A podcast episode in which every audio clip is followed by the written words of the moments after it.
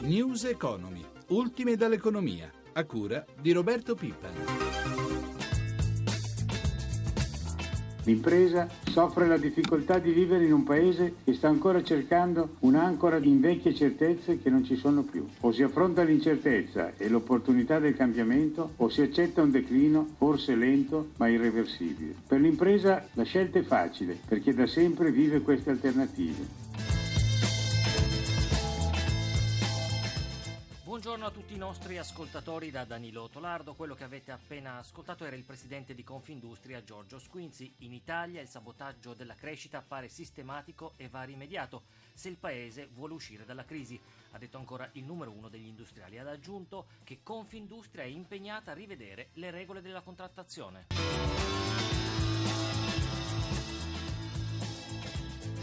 Intanto ieri il blitz di Sergio Marchionne alla Maserati per incontrare i delegati dello stabilimento e confermare i 500 trasferimenti di lavoratori in cassa integrazione da Mirafiori a Grugliasco, un'iniziativa apprezzata dal segretario generale della CGL Susanna Camusso. Mi pare siano una scelta positiva, ha detto il leader della CGL.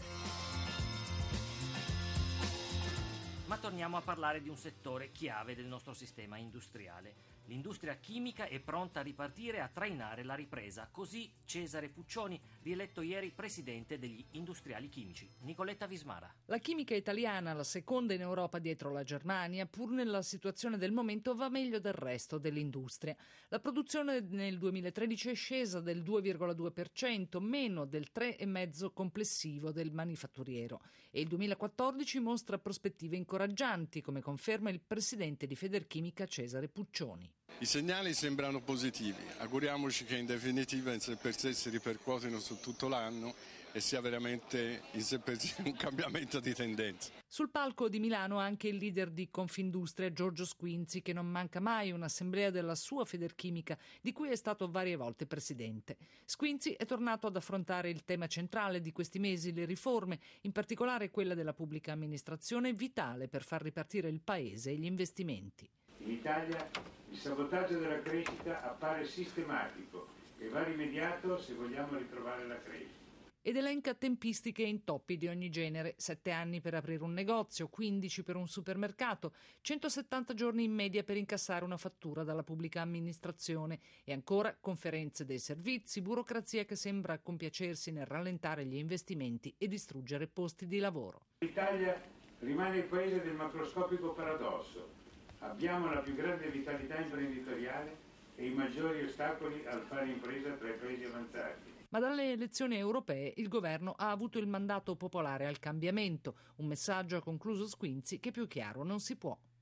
L'Europa ha scelto Napoli e la RAI per discutere di radio e di televisione. Si aprono infatti domani nel capoluogo campano due giorni di confronto internazionale per promuovere la cooperazione tra gli operatori media di servizio pubblico. Si tratta dell'Assemblea Generale Estiva dell'EBU, la più vasta e importante associazione professionale mondiale di broadcaster con 72 membri attivi e 36 associati in tutta Europa. L'evento vedrà riuniti più di 200 delegati di 53 paesi e sarà aperto dal presidente della RAI che la organizza, Anna Maria Taranto. Tarantola. In concreto sentiamo di che cosa si discuterà. Per noi è un evento che caratterizza l'importanza che l'Italia, tra l'altro ormai nell'imminenza del semestre di presidenza italiana presso la comunità europea dà proprio un senso della rilevanza anche del nostro paese. Questa assemblea avviene in un momento sicuramente di difficoltà e di criticità per tutti i servizi pubblici e quindi sarà anche un momento in cui si potranno discutere, approfondire e scambiarsi opinioni su tematiche, problematiche di comune interesse. Il grande tema della trasformazione delle emittenti pubbliche in media company, il grande tema degli investimenti tecnologici, degli investimenti in qualità della, della programmazione, il grande tema delle risorse disponibili, quindi tema canone piuttosto che altre forme di finanziamento pubblico, e ancora il grande tema dell'efficienza. Abbiamo sentito dal presidente della RAI, Anna Maria Tarantola, i temi al centro dell'Assemblea. Napoli però offrirà ai delegati l'opportunità di approfondire la conoscenza del nostro patrimonio artistico, paesaggistico e culturale.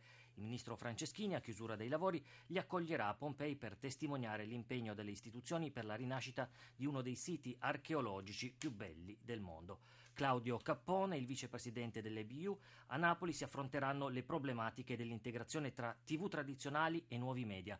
Ma quale deve essere a suo avviso il ruolo del servizio pubblico? L'innovazione è fondamentale perché ormai la fruizione dell'audiovisivo non avviene più solo attraverso lo schermo televisivo ma con una pluralità di media. Quindi l'interazione fra televisione tradizionale nuovi media, sperimentare nuovi linguaggi, arrivare a pubblici diversi, soprattutto giovani, è fondamentale per il futuro del servizio pubblico. In questo momento il tema dell'informazione è cruciale eh, perché l'informazione rischia non solo di subire pressioni di poteri vari, statali o di altra natura, ma anche di essere depauperata dalla crisi che investe tutto il sistema dei media. Il servizio pubblico può essere veramente un baluardo per continuare a dare ai cittadini quello che è loro necessario per sviluppare capacità critica, informazione precisa e informazione soprattutto professionale di qualità. Cambiano le modalità di pagamento, sempre meno si usano i contanti. Ne parliamo con Arianna Azzolini, responsabile daily banking e prodotti digitali di BNL, gruppo BNP Paribas. Buongiorno e benvenuta. Buongiorno a lei e ai radioascoltatori. Allora, vi state organizzando perché gli smartphone sostituiscano le carte di credito? Sì, è di recente il lancio della nuova app che consente di caricare su uno smartphone NFC e una SIM NFC le proprie carte di pagamento emesse dalla nostra banca. In concreto come funziona questo sistema? Una volta che il cliente scarica l'app e attiva il servizio, basta avvicinare al momento del pagamento lo smartphone al post che deve essere contactless e il pagamento viene effettuato. Come viene garantita la sicurezza delle transazioni? Il processo di dematerializzazione ovviamente è sicuro, fa sì che non girino i dati della carta né siano visibili e nel momento in cui la carta viene utilizzata attraverso il cellulare basta digitare il PIN qualora il pagamento sia di importo superiore ai 25 euro. Tra le novità che dovrebbero ridurre la circolazione di contante anche l'obbligo di utilizzare i POS per i pagamenti dei professionisti. Come cresce l'utilizzo di questa modalità di pagamento?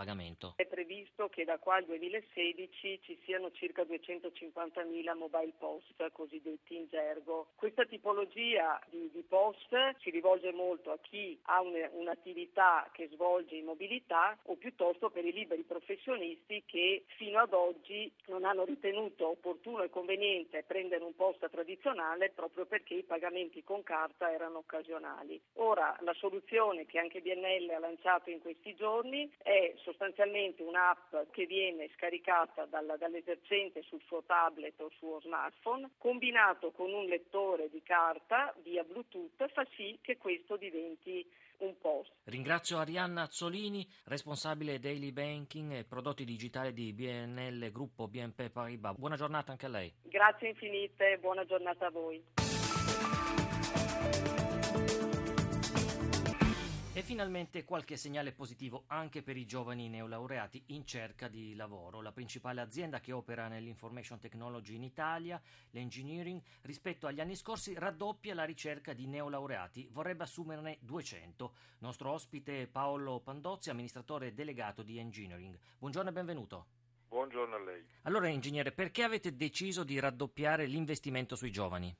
L'investimento sui giovani è fondamentale per la nostra azienda, un'azienda che fa dell'innovazione la sua missione e quindi ha bisogno necessariamente di risorse giovani con culture adeguate a quelli che sono i tempi che viviamo, che viviamo oggi. A chi vi rivolgete e quali sono le prospettive lavorative per questi giovani? Noi ci rivolgiamo fondamentalmente a laureati in discipline scientifiche con una preferenza per gli ingegneri, ma anche a laureati in, in scienze economiche. Eh, le prospettive sono di crescere all'interno della nostra azienda frequentando la nostra scuola di, di, formazione per essere avviati a carriere che sono di tipo consulenziale sia sugli aspetti tecnologici che sugli aspetti dei processi del, dei mercati verso i quali ci rivolgiamo. Dove vivranno in concreto? Vivranno praticamente in quasi tutte le regioni d'Italia. Noi abbiamo in Italia più di 40 sedi, ognuna di queste è una sede operativa che cura i clienti di quel territorio, ma debbono avere innanzitutto una buona conoscenza conoscenza dell'inglese e la disponibilità anche a fare periodi di lavoro all'estero, in particolare in Sud America o, in Europa. A chi si devono rivolgere per l'assunzione? Al nostro sito www.eng.it